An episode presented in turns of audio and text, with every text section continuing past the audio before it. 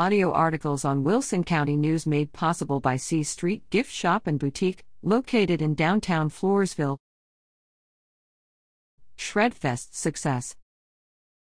Rain threatened but didn't deter La Vernia residents eager to have documents and other items shredded securely during the Shredfest held May 7 by the Greater La Vernia Chamber of Commerce.